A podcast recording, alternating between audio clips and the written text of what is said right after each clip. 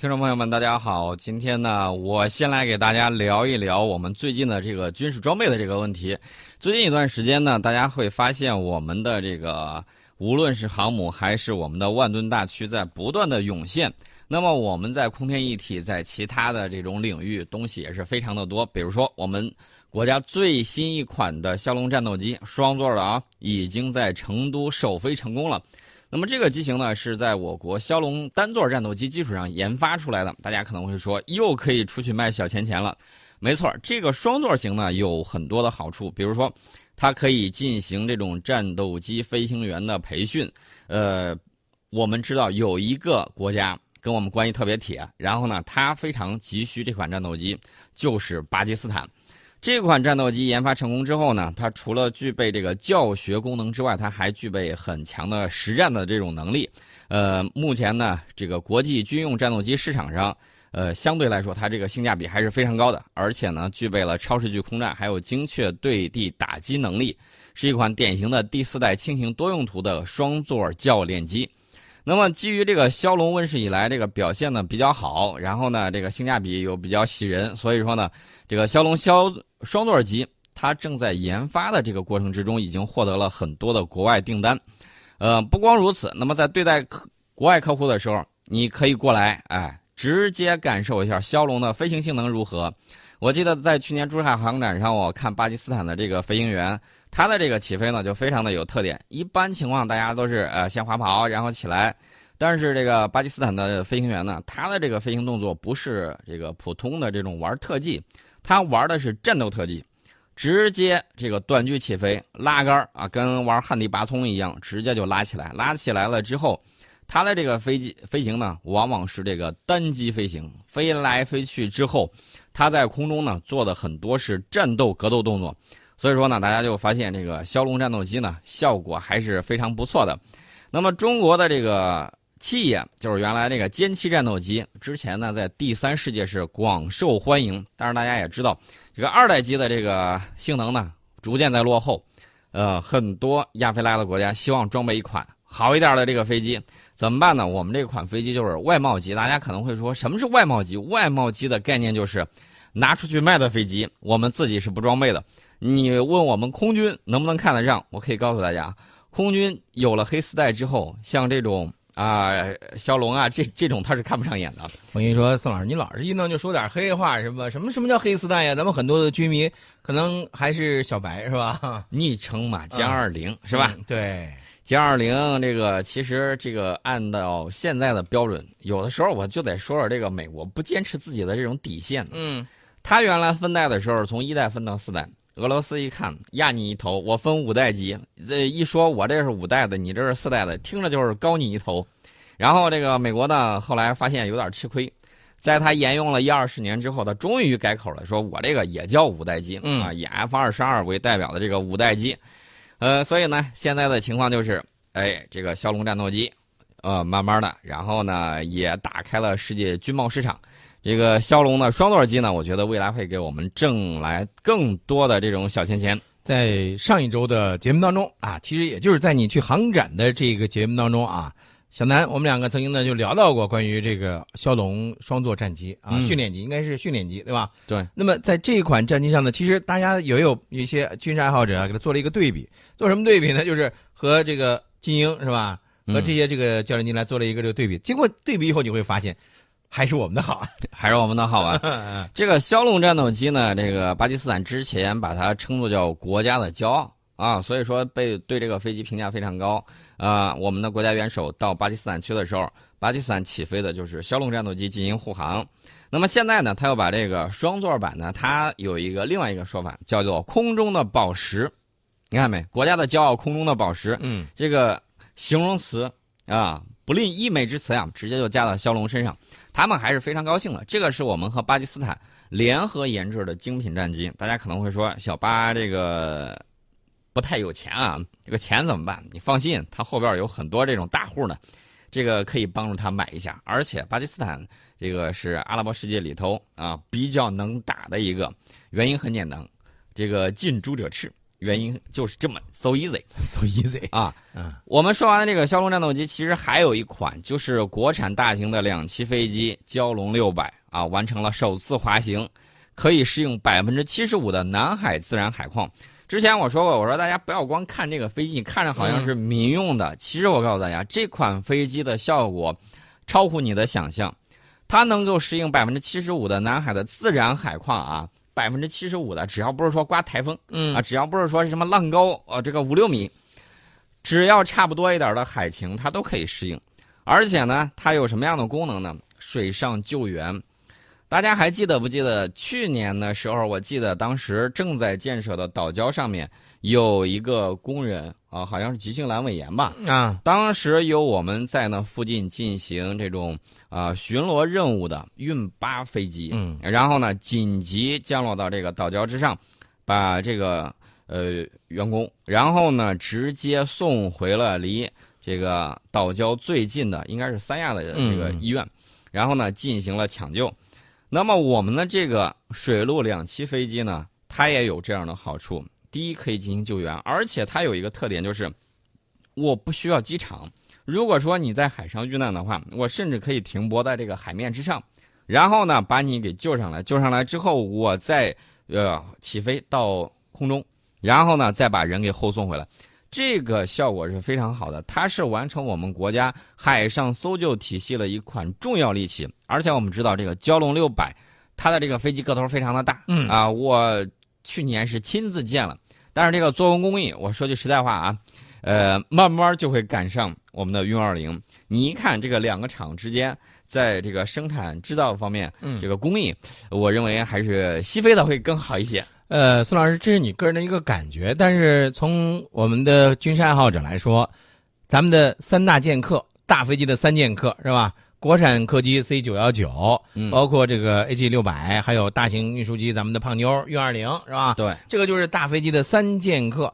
那么像你刚才说到的江龙六百的首次地面滑行试验，它其实也是引起了其他的一些呃境外媒体的一些这个关注，比方说咱们说的这个起飞的重量，最大起飞重量多少？五十三点五吨，可以在二十秒之内一次吸水十二吨。哎，那你说这个，我突然又想到了，脑洞开的大一点哈。嗯，那你比如说，呃，出现一些这个火情的时候，呃，森林火情的时候，可不可以用这个来进行一些灭火的救援呢？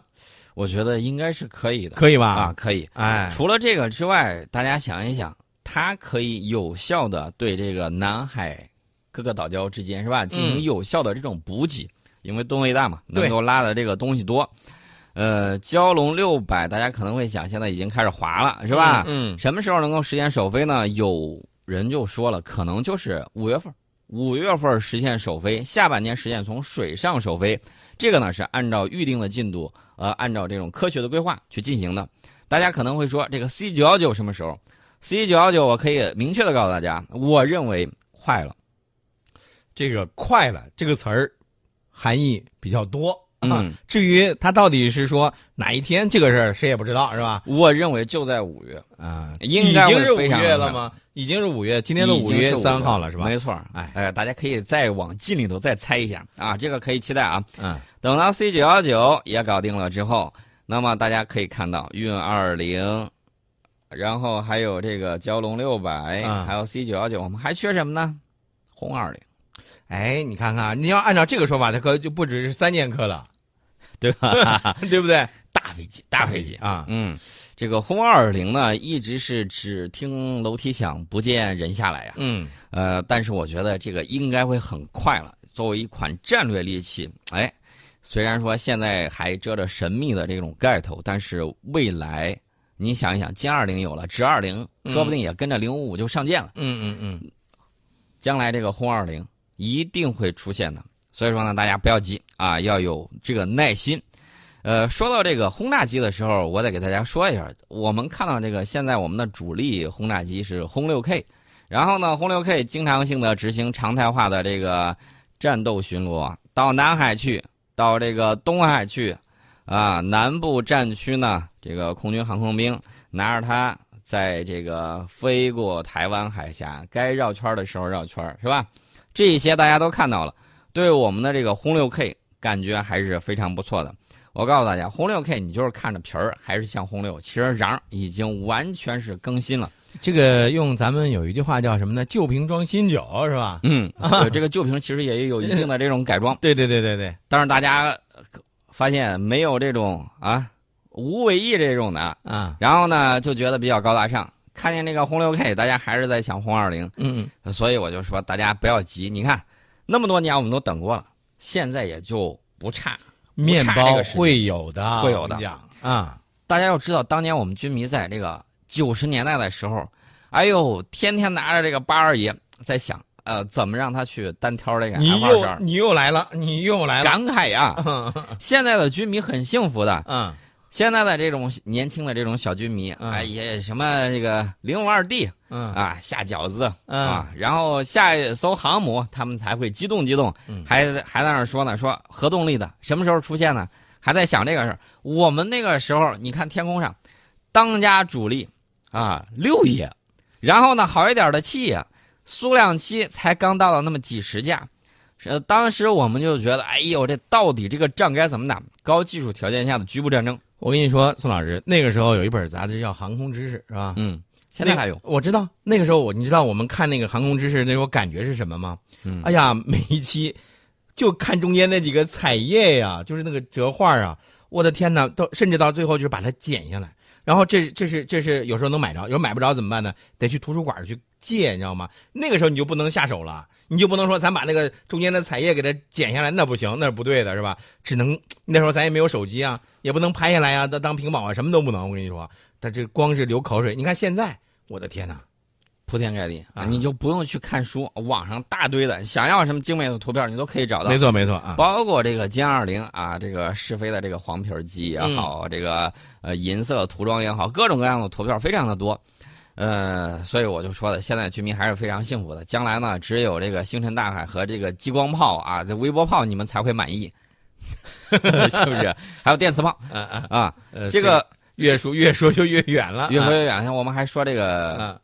呃，轰六 K 这个轰六 K 据说啊，有可能参加今年的一个国际赛事——航空飞镖的这种比赛。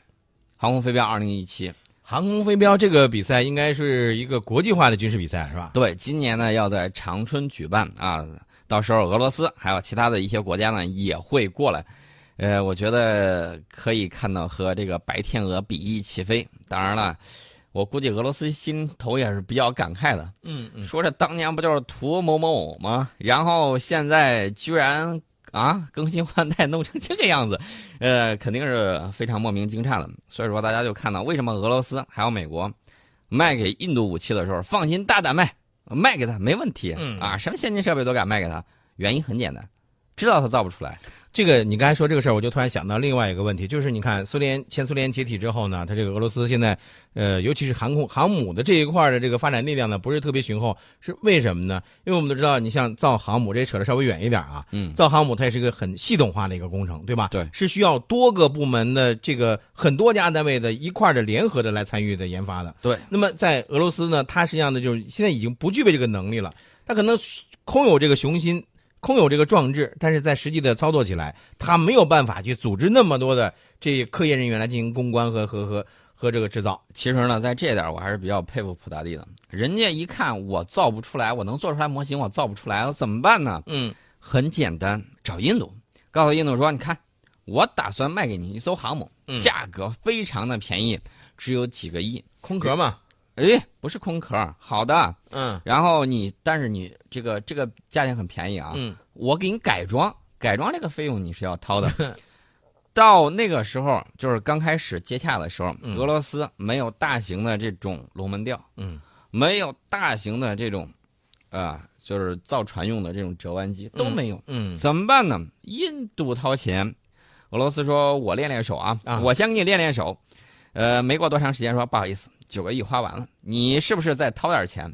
印度一梗脖子，凭什么呀？签了合同的，九个亿就是九个亿，那我不干了。你当我冤大头啊？啊，我不干了，你有本事你拿走。嗯。然后印度一看没办法，那继续掏钱吧，谁让自己不会弄呢？嗯。然后这个合同就一涨再涨，你知道最后涨了多少个亿？嗯，三十多个亿，三十多个亿。后来印度真嗯恼了，嗯，恼了之后，呃，双方又谈判，打了打折，终于二十多个亿啊啊，二大概是二十三个亿。嗯告诉你，只算船，这个维修跟这个飞机是吧？另算钱。我跟你说，这个用中国的一句歇后语啊，嗯，老鼠拖油瓶，大头在后面呢。呃，其实呢，俄罗斯以他的这种方式告诉印度，大列巴是可以切着吃的 啊，一段一段的。嗯好嘛，这个事情呢就比较好玩了。嗯呃，这个印度呢，他自己想，根据你在这儿做，嗯我也跟着你学，嗯慢慢慢慢的情况下，我就可以把这个事儿给搞定了啊！你会了，我也慢慢也就会了。他是想得到这个自己的这种制造业的能力，就像老虎要拜猫去学诗一样，是吧？对。这个俄罗斯呢，他的想法就是拿着你的钱，恢复我的这种完整的体系。嗯大家不信，大家可以看一看，俄罗斯现在展出了很多这种双舰岛隐身航母，很多设计很漂亮，嗯，呃，就是落不到纸它现实。实际上就是说一个不能说纸上谈兵吧，它只是啊一直停留在这个规划设计图上，甚至是三 D 模型上。呃，再给大家接着往下讲啊，还挺好玩的。这个俄罗斯呢，这个给它改装，改装了之后，呃，俄罗斯说你用这个石棉，这样防热效果比较好，锅炉上。印度说这个石棉我们都知道致癌啊，不想用。嗯呃，那俄罗斯说那这样吧，用这个耐火砖吧。最后呢，这个出去，哎，海试了，你知道什么情况啊八个锅炉坏了一半多，坏了一半 多呀。不是是你知道什么原因吗？啊最后我们莫名其妙躺枪背锅了，啊呃，说这是中国的锅，你去找他去吧。嗯什么原因呢？他说我进口了中国产的这种耐火砖嗯啊，拿耐火砖裹到锅炉外头。中国心说这这不至于吧？我这东西我是不出口的，军用耐火砖我压根儿就没出口过。对呀、你到底找了谁？后来据说一查，不知道从哪个民用厂弄的民用标准的耐火砖弄上去了。不是你这个事情，我觉得你这这这这个锅我们不能背三三哥，你这个锅有点大，而且有点黑，是吧？啊！不是这个事情呢，不是特别好啊。这个事儿咱不背，这是其一。其二，我觉得你看啊，呃，从刚才你讲的这些事情当中，你不难发现，俄罗斯呢是有自己的这个小九九，嗯，然后呢逮逮住这个印度呢说，那这事儿咱俩合作吧，咱俩一块儿来玩吧，一块儿弄吧。好，印度说行。结果弄着弄着发现印度说不对呀、这这个越往后觉得怎么就觉得自己好像有点被骗的感觉，这种扎心不扎心的那种感觉，是不是？哎，我觉得俄罗斯这种方法是小拳拳薅你羊毛啊，大大呃沙波大的拳头，你见过没有？对，就是啊就这样薅。沙沙波大的拳头，然后是小拳拳，你什么嘤嘤嘤是吧？那种 对，我告诉大家啊，这个玩笑归玩笑，呃，嗯说点这个正经的事儿，就是这个国际军事比赛，今年呢，这个赛事要在吉林的双辽、四平、长春还有太平川靶场举行。除了航空飞镖之外，今年的国际军事比赛里头还有另外五项要在我们这儿举办，一个是苏沃洛夫突击，还有一个是安全环境，还有一个是空降排，还有几个是净空和武器能手。哎，到时候大家拭目以待，我们一定会瞪着眼给大家看清楚，然后给大家及时的解读。